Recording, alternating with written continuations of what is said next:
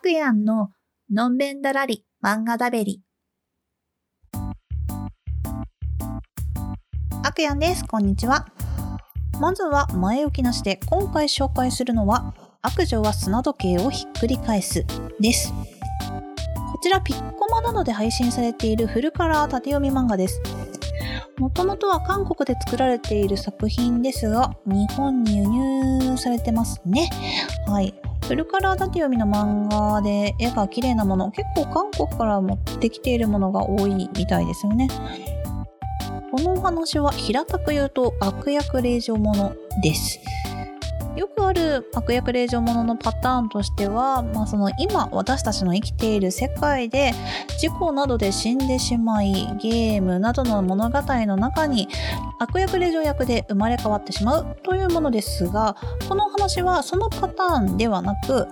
あの未来でその彼女自身ですねが未来でいろいろあって死んで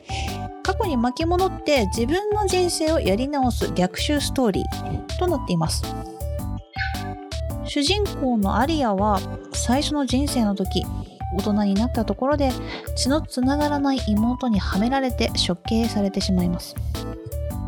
アリア自身この時は決していい性格じゃなかったのして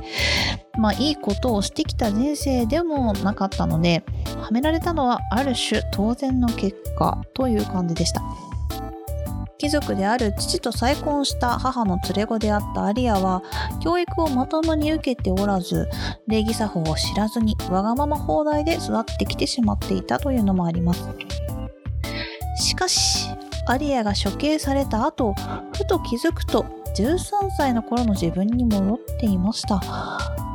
これを復讐の機会だと思い妹を中心に自分をひどい目に遭わせた人たちに復讐をするためアリアは冷静に立ち回っていきます。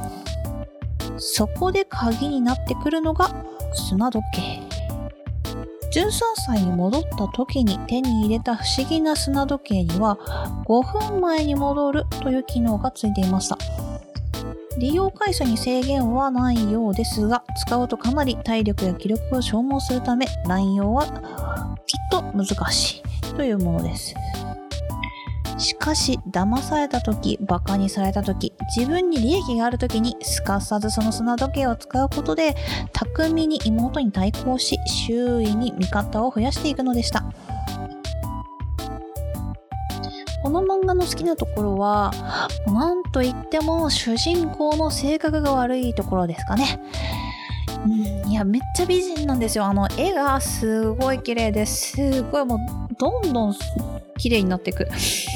あのー、その最初の頃は13歳ですごいなんか、まあ、ザ子供みたいな感じで、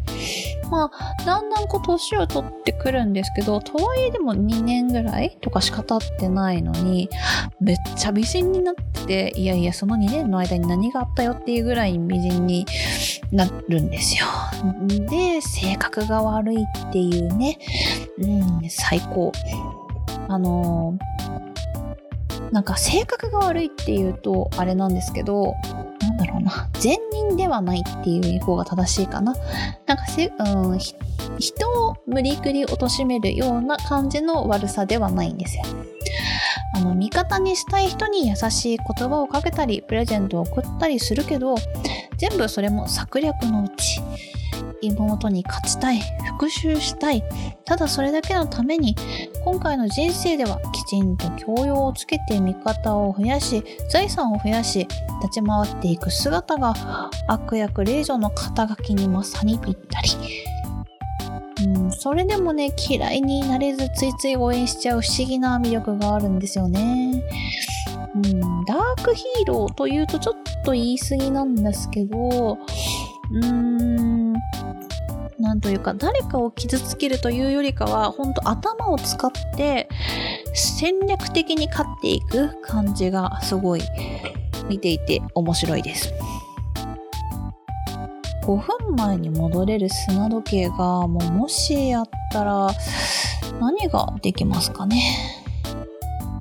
漫画の中だとカジノのルーレットで5分前に戻って出る目にかけるなんて方法でお金を稼いでいたりもしましたがうん、お金稼ぎは確かにいろいろと方法がありそうな気がします。あとはそうですね、身近なところで言うと、まあ大事なものを落としたりなくしたり壊したりする前に戻りたいですね。間違いなく。お気に入りのグラス割っちゃった時とかね、本当に何でもっと注意しなかったのかってへこみますよね。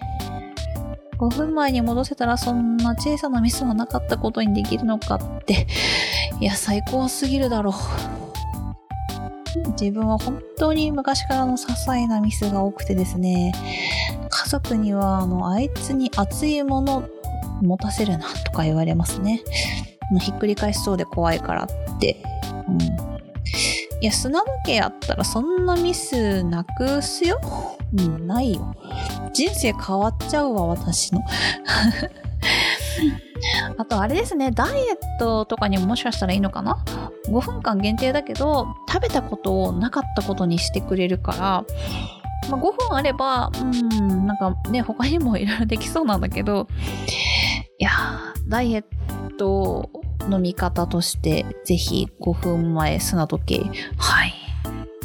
あ、あとあれです。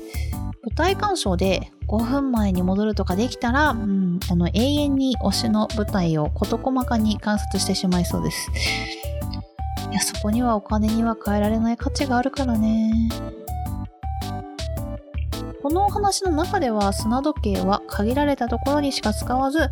基本はアリア自身の頭の良さと過去の経験を踏まえて戦略を練って敵を倒して味方を増やしていくので、まあ、ただのチート話ではないところも魅力の一つですね。うん。というわけで今回はここら辺で。それではまた来週